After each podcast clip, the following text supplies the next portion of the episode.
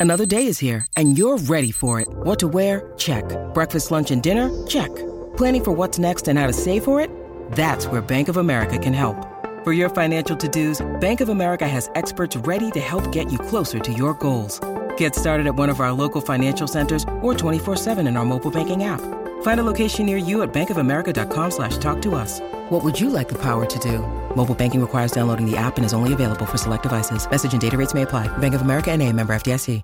In the 1850s, most Americans did their evening reading by the light of the fire. Electric lights were not commercially available, and even oil lamps were a luxury many could not afford. Without radio or TV, poetry served as a popular entertainment for families around the country. The fireside poets were among the most popular writers around. They favored conventional rhyme schemes and meters, making their poems easy to memorize and recite, and contributing to their popularity in both schools and homes. The firesides were the landscape painters of American poetry. They emphasized natural beauty and virtues like honor and personal responsibility. Their poems were intellectual, didactic, and concerned issues of the mind. Meanwhile, in Brooklyn, New York, a new poet was trying something different. In his 1855 book, Leaves of Grass, Walt Whitman turned his poetic gaze on the body. There's there's certainly moments throughout um, his great poem "Song of Myself" where you know he'll say the scent of these armpits is finer than any prayer, and you really, really. Other poets and readers recoiled at Whitman's self celebration. But this wasn't narcissism. He wasn't speaking just about his body or even his self. For Whitman, the self couldn't be separated from everything around it. What Whitman says of a self is that a self is made of everything that came before, of everything that's pouring in from the outside world at any moment. Whitman was creating a new definition of the self, a self that, quote, contains multitudes. He was defining a new American poetry, a poetry that was limitless and embodied. And he was defining a new vision of America itself. Whitman writes in the preface to the first edition of Leaves of Grass that he publishes in 1855 These United States are themselves the greatest poem. That's a pretty bold claim, both for the United States and for poetry. And that this poet wanted his art to play a role in defining um, the perfect union, that perfect union that the framers had articulated but hadn't understood, and that he wanted that at a moment when that union was fraying, and he wanted it so much that he would he would write these United States are themselves the greatest poem um, speaks to a largeness of ambition, both for the nation and for poetry, that I think over the years has made its impact. Welcome to Writ Large, a podcast about how books change the world. I'm Zachary Davis. In each episode, I talk with one of the world's leading scholars about one book that changed the course of history. For this episode, I sat down with Elisa New, a professor of English at Harvard University and the creator and host of the television show Poetry in America, to discuss Walt Whitman's Leaves of Grass. Walt Whitman was actually just the son of a Brooklyn carpenter. He worked as a journalist um, for a whole variety of newspapers, both in Brooklyn uh, and Manhattan, and and started, in fact, as a printer. And so he was a, a working man. Being a printer was hard work. Whitman set each piece of metal type by hand and powered the printing press with a foot pedal. It was a full body job. Whitman, his whole life, and certainly all over Leaves of Grass, is interested in the great intelligence of the body, um, the artfulness of um, people who work in all sorts of crafts. And I think the fact that he evolves from printer to journalist to poet shows in his own story something about the poetry that he would eventually write. So when when does he start writing poetry? Where are they published, and and what gives him the idea to write this larger collection? Well, when Walt Whitman decides to be a poet, he he thinks big and he starts writing journal entries to himself, not only conceiving the poem as, you know, cousin to these United States, but also calling the book he would write the New American Bible. And so he is not a poet who thinks about I'll just publish a, you know, a little sheaf of lyrics and send them around and see what the world thinks of them. He wants to make a major statement. When it came time to publish Leaves of Grass, Whitman went to a print shop where he had worked and printed every page of the book by hand. The first edition included 12 untitled poems. After he's published the book, he sends it to Ralph Waldo Emerson. Ralph Waldo Emerson was one of the leading writers at the time. He was a member of the Transcendentalist movement, a literary and philosophical movement that pushed back against scientific rationalism. He was one of Whitman's influences, and he loved the book. Emerson says, you know, I had to rub my eyes a little to see if this sunbeam were an illusion. And then he says of the book that it seems to him a marvelous combination of the New York Herald and the Bhagavad Gita. The New York Herald was a popular daily newspaper at the time, and the Bhagavad Gita is one part of an ancient Hindu epic. This was an extraordinary praise, and Whitman wasn't shy about showing it off. That story is worth telling because Whitman, uh, very immodestly and brashly, and to Emerson's chagrin, not only uh, prints it, just runs off another page and begins to bind Emerson's letter into new copies of Leaves of Grass, but he puts one of Emerson's sentences, namely, I greet you at the beginning of a great career, in gold on the spine of his book. All this to say that he's really a hustler. You know, a, a genius. No hesitation at self promotion. No hesitation at self promotion. He's very um, bumptious. And, and, of course, the initial um, Leaves of Grass is full of material that shocked, um, full of sexual imagery, full of descriptions of women under their clothes and men under their clothes that when Emily Dickinson, Whitman's contemporary, when Emily Dickinson was asked if she had read Mr. Whitman, she said, I have not. I heard he was disgraceful. and so not only not a member of any sort of literary elite, but but but really a, um, a, a poet and a person willing to push all the boundaries, and yet it's important to say Whitman's temperament and personality, which one reads in his poem, has a sweetness that does some of the work of delivering art that sometimes is unpalatable or even too radical for many readers. Whitman's work represented a major shift from the poetry of his time, especially the fireside poets, who were the first American poets to rival the popularity of the British. This group was made up of five poets William Cullen Bryant, Henry Wadsworth Longfellow, John Greenleaf Whittier, Oliver Wendell Holmes, and James Russell Lowell. The fireside poets were largely influenced by 18th century English poetry, in both verse and image. The books published by these poets, the firesides, would typically have, you know, a frontispiece image where the poet in a glossy cravat, his beard lustrous, stood in front of a bookcase looking at a book, and the the image of the poet these uh, would project was um, intellectual, sophisticated, sophisticated, learned. intellectual, and if they had bodies, you certainly didn't know it. Whereas Whitman, his frontispiece portrait is a full body shot. He's got his hand on his hip. His shirt is open. You can see hair on his chest. Um, and he's looking at you in this come hither sort of way. And then one opens the book, and the lines themselves run over from one page to another without breaks. They don't rhyme.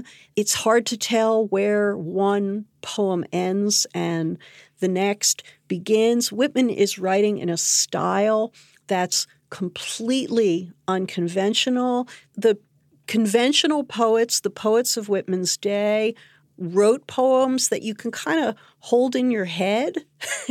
they they fit in your consciousness, you can carry them inside you. And Whitman writes a poem, and this is for me the real what's really radical about him and irresistible about him. He writes a poem that's bigger than himself, that's bigger than itself, that's bigger than any reader in the ways maybe that the United States, the idea of the United States, the potential of the United States is bigger than its geographic boundaries. The the idea that that that meaning lies beyond the constructs that we create is um, is in some ways the signal contribution that that Whitman made and it's an it's a really inspiring contribution in a lot of areas for what it says about democracy, for what it says about ourselves, um, for what it says about you know um, how much we understand about the world. Do you think it's fair to characterize the fireside poets as drawing from the European tradition Absolutely. and trying to, you know, create European poetry? And is Whitman creating the first American poetry? The Firesides wanted to um, accomplish something pretty important for Americans. They wanted to help the country have a culture and have a global culture, right? They wanted to bring European forms to America, help Americans familiarize themselves with them, and then to use them these poets didn't want to invent a new global culture for America. They were comfortable with the literary traditions of old, and they were comfortable in their New England surroundings, surroundings that were isolated, scholarly, and overwhelmingly populated by people who looked like them. They had no idea about what it was like to live in a city like New York, a city that was increasingly connected to the rest of the world, by shipping, by commerce, a city that was becoming a real destination for immigrants around the world, that was becoming a financial center. And so, what Whitman saw and what he found poetic form to represent was an America that really was teeming and that really was diverse. So Whitman understood that America was going to be a place where, as you moved around your world, you might see in any one day a thousand different people who came from different places who were strangers to you. And the, the anonymity of a city and the stimulation of a city and the cut up quality to the perceptual experiences you have in a city where one second you're seeing this and the next second you're seeing that and these things don't necessarily connect the almost cinematic jerkiness of your experience where stimulations are just flooding you and creating new rhythms for you whitman understood that world and he began to write in a form that encompassed that world. So, if, if Whitman is capturing some of these changes in American life, particularly around the wild growth of a city like New York, some of that change might be a rising sense of individualism, um, a sense of the possibility uh, and agency of every kind of person. Um, the famous line, I celebrate myself. C- could you take us through what is Whitman's view of the self and how does it relate to this new frontier that's that's emerging? I think many readers are really irritated, annoyed, and offended by the largeness of the Whitmanian self, that self that says, I celebrate myself, and what I assume you shall assume, and everything belonging to me as good belongs to you. And even in his gestures of reciprocity and equality, um, some readers hear a, a brag and a kind of obnoxious presumption. Um, it's like they worry he veers into narcissism or Instagram, Twitter style, you know, yeah. self celebration. Yes, and Whitman's personal, his own personality, um, I think tends in that direction. That said, I believe that Whitman's understanding of the self is actually so humble and so different from the Instagram look at me idea that that selves how do I say this? There is an impermanence, a porousness, a um, uh, an insubstantiality, really, about the Whitmanian self. That by the end of the poem "Song of Myself," uh, he writes, "I effuse myself in lacy jags," which is to say, I'm like water. I'm like foam spreading uh, on uh, on a river. I'm dissipating, and I think the most radical and powerful and moving thing about the Whitmanian self is that it, it actually doesn't really have boundaries. If you look for a core of interior solidity in the Whitmanian self, you don't find it. Instead, the self is a place of exchange, is a place where the world is constantly educating it. Whitman's the first poet I've ever read who who in every line is kind of reminding us that we're shedding skin cells, right? Or that the air that we breathe came from a wind far away. And so that that notion of selfhood as influenced by and constituted by the outer world rather than in the way we talk about it rather than full of its own individuality, I think is one of the most exciting things about Whitman. I don't think Whitman is really much of an individualist, even though he writes a poem called Song of Myself. In another place, he writes, For every atom belonging to me, as good belongs to you. Exactly. Which does seem to suggest this kind of radical material equality among all of us. We're all bits of space. One of the ways he does that in the poetry is to write lines that have a sort of atomic quality so that one gets a little bright shard of experience. And often that shard is exactly adjacent to another shard of experience. And these are allowed to educate us about one another. And my my very favorite two lines in Whitman that that demonstrate this. They're from part 15 of Song of Myself. And here they are. The pure contralto sings in the organ loft. The carpenter dresses his plank. His foreplane whistles its wild ascending lisp. So Whitman is giving us an image and invoking the sound of an opera singer or a choir singer in a some sort of elevated space of culture, the pure, and this contralto is pure. And then right next to that contralto, the carpenter dresses his plank, his foreplane whistles its wild ascending lisp. And these two kinds of music, the music of high art and the music of the carpenter's labor, um, where the tongue of wood that is released from the carpenter's foreplane. There's an analogy suggested between that tongue and the tongue of the contralto uh, singing in the organ loft.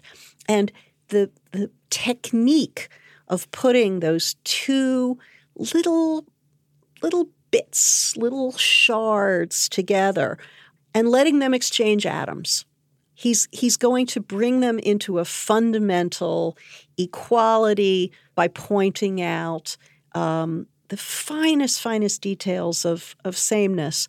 And so whitman's instrument of juxtaposition is also an instrument of social critique. And just thinking about what did make america so different than europe well it was in a sense a rejection of aristocracy which is partly a rejection of the idea that there are some people better than others. And um, that democratic intuition seems to lead to an orientation towards the world which looks for the wonder in the common and in the lowly and and thinking about what Whitman does in his poetry is helps us see that wonder and that beauty in the common stuff. Absolutely. I mean, what stuff is more common than grass? right? What stuff is lowlier than grass? And to say, if you're looking for me, look under your boot soles.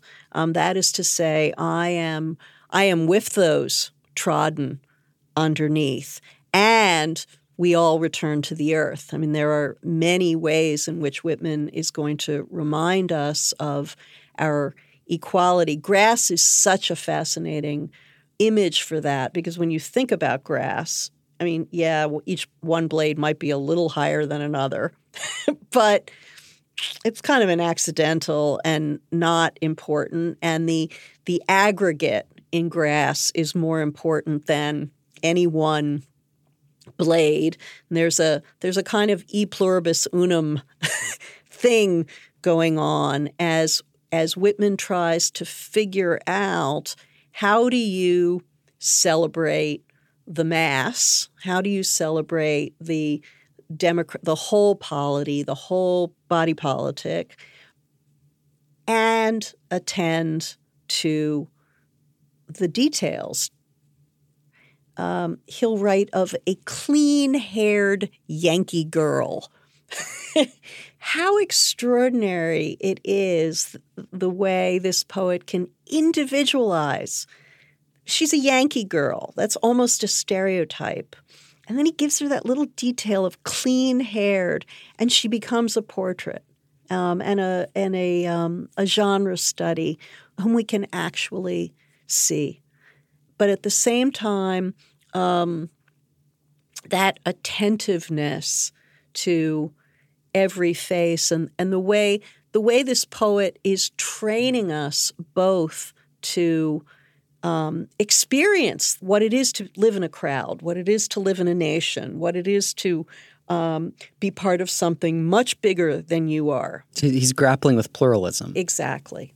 But in grappling with pluralism, he doesn't want to lose his sense of the particular and the individual, and in a way, training our eye and our sensibilities so that we feel the largeness of pluralism and the inspiration of that, and at the same time, um, allowing us to to see those details. He's doing that too. Well, and and both plurality among other people who we encounter in the streets, but even a plurality within the famous line, I contain multitudes. Is he alluding to a belief that none of us are unified, that we are fragmented? Absolutely. Whitman is absolutely um, pointing to a vision of the self as disunified, as mixed up, as blind to itself often. more than other poets, he will write about sleep. and all sorts of things happen when you're sleeping that you didn't know about in your waking life. And he will often use dream tableaus in order to take us into the unruliness of the psyche uh, beyond where um, we understand ourselves and, and, and that, that a, um, a lack of self understanding or a, an incompleteness of agency might be empowering as well. We tend to think everyone should know themselves, we should have identities that are stable, and we should feel our own agency. This poet is telling us that that is sort of an illusion. We don't really have agency. Where are we headed? Dying, right? We are we are not fundamentally in control. Well, he strikes me as a great poet of the body. And partly I think it tracks with his other interests of the ordinary mm-hmm. because what's more ordinary than our flawed, broken, smelly bodies? Yeah. And I think what he does is he moves the poetic gaze from the soul and from the transcendent to the material, to the immanent. Yeah. And says, yes, our bodies are are imperfect, but they're glorious too. And they might be temporary, but what wonder we can accomplish in this life. Absolutely. I mean, he does actually raise the stakes a little bit above that, Zach, in as early as what became part five of Song of Myself. He has body and soul on a lawn making love. and they're making love, it's very clear there is sexual congress going on between the body and the soul. And he says there, I believe in you, my soul, but the other I am must not be a base to you. And so why don't we just have body and soul? Let's unite them by having them frolic on the lawn. And that soul is embodied um, is, I think, um, the the point you're making, and I, I agree with it entirely because it, it, seems like um, the belief in a soul, a Christian soul, encourages you to think of the self as unified because the soul is in charge and the soul is sort of, you know, heavenly in some way. Bodies, though, have appetites, have desires, have histories. And so you can see. And die. His, Bodies and, and die. die. Yeah. Yeah, bodies become other bodies. Bodies become grass. Bodies become dirt. And so there's nothing unified about that, right? Bodies are bodies tell the story that we are impermanent. and and the soul lives on, but it's in the grass, right? Your soul now becomes part of the grass and the sky and um, it you you are not in Whitman's cosmos preserved in this little um, You're not an um, eternal flower. you You're are, an impermanent piece of grass. You are you are not an eternal flower. Let's move now to impact. Okay. Um, so I'd like you to tell me how did Whitman change American letters, American arts, and American society? Obviously, he was not incredibly popular in his own time. His reputation has grown. Um, but now he's a towering figure. So I, would like to understand a little bit how that happened. I think the first thing to say is that Whitman Whitman is immensely inspiring to other poets. Whitman authorizes poets to believe that their howling in the case of Allen Ginsberg or their kind of prophetic energies that converge on rage in the case of a poet like Martín Espada or um, uh, or or even their um, physical candor in the case of a poet like Sharon Olds. Whitman says to artists, go big. go big. Believe that art is transformative. Believe in a cultural vanguard. Even if I, Whitman, didn't quite get to be that vanguard figure, art is required for our striving toward a, a more perfect union. And so I think that there is an inheritance that is larger than influence. There's an inheritance that comes from Whitman that is about the crucial role that art plays uh, in transforming how we see the world. One poet who Whitman influenced was Allen Ginsberg. Ginsberg was a core member of the Beat generation of poets who were active in the mid 20th century. This was a conservative time in the United States that valued a traditional and narrow image of masculinity and the nuclear family. That certainly wasn't the image projected by an outspokenly gay poet like Ginsberg. Ginsberg was authorized by Whitman to say, no, our feelings, our feelings matter, our pain matters, and we are larger than our jobs, right? We are also those whom we love.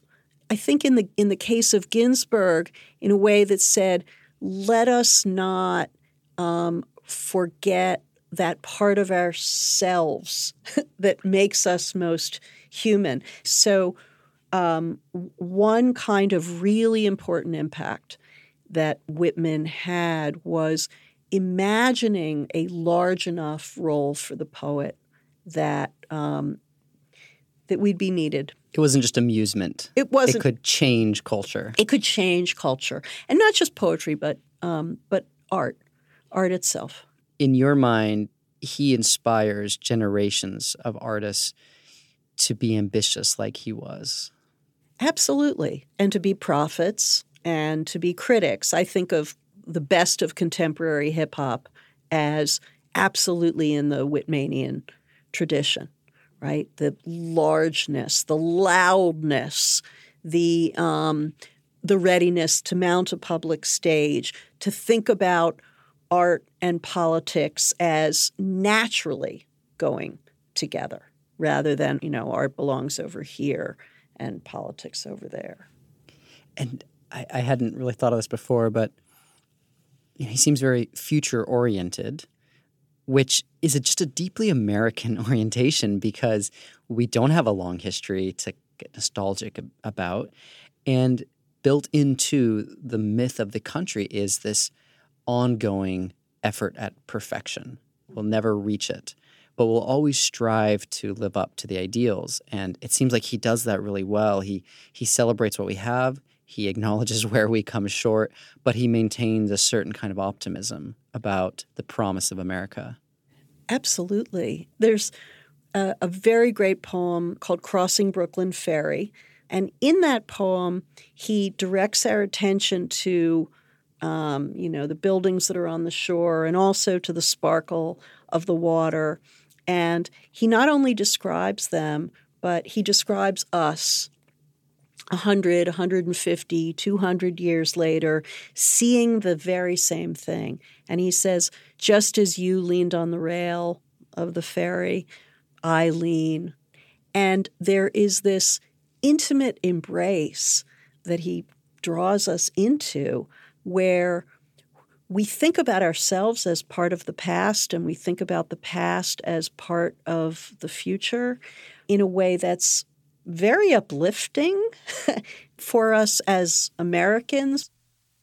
Whitman continued to expand and revise Leaves of Grass until his death in 1892. The book's first edition contains 12 poems. The final edition contains 383.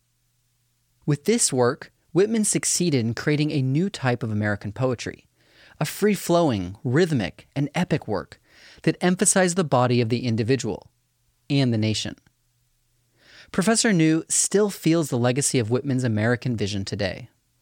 When I go to some sort of historic site and I think, wow, think about who was there then. And when you, in fact, use just what you perceive as a bridge uh, that you can cross into a, another moment, that's both enlarging and humbling. It reminds you that the world only belongs to you for a time. you may not have figured it all out, um, but that you are part of this continuity. Writ Large is produced by Galen Beebe, Jack Pombriant, and me, Zachary Davis. We get help from Farron Dew, and our intern is Liza French. Our theme song is by Ian Coss. We're a member of Lit Hub Radio. Writ Large is a Lyceum original production. Lyceum is a curated podcast listening app with a hand picked catalog of educational shows. Join our show's discussion room in the Lyceum app to share your thoughts and hear what other listeners are saying. You can download the app in the App Store or in Google Play. It's L Y C E U M. You can also find us on Twitter at WritLargePod and on our website, writlarge.fm. There, you'll find transcripts, links to the books we discussed, and more information about today's guest. Thanks for listening. See you next time. Next week on Writ Large, I talk with Stanford professor Ronald Egan about The Story of the Stone, an 18th century novel that remains one of the most loved books in Chinese literature. There are at least 14 movie adaptations and 10 TV adaptations, and there's a whole field of scholarship dedicated to it, called Red Studies. If you ask why Chinese readers have, f- for th- 300 years, so loved this novel, um, it, it, they respect it for its honesty. Because to face these problems, which are really endemic problems in traditional Chinese society, to face them as candidly and as openly as this author does takes a lot of courage, actually. It takes a lot of courage. You can hear this next Tuesday or right now on the Lyceum app. That's L Y C E U M. From Penguin Random House and Read It Forward comes The Adaptables, a show that dives into the most buzzed about book to screen adaptations. This season will feature the Hulu adaptation of Celeste Ng's Little Fires Everywhere. We're all stuck at home, but TV and podcasts help us to pass the time and stay connected. After you watch Little Fires Everywhere on Hulu, be sure to tune in to The Adaptables, which brings together authors, insiders, and Celeste Ng herself to discuss each episode of the show, the makings of a great adaptable, and why watching and reading are important self care rituals. Hosted by two binge watching, book loving best friends, Abby Wright and Emma Schaefer, The Adaptables is your friendly guide to book to screen adaptations. Tune in for conversations and interviews with best selling authors like Taylor Jenkins Reid and Camille Perri, Elle.com senior writer R. Eric Thomas, the hosts of the Bad on Paper podcast, Grace Atwood and Becca Freeman, and other authorities on the books and shows you love to binge. You can find the adaptables anywhere you listen to podcasts or visit readitforward.com. Check them out on Twitter, Facebook, and Instagram at Read It Forward. If you want to suggest a future adaptation for the show or just want to say hi, email adaptablespod at gmail.com.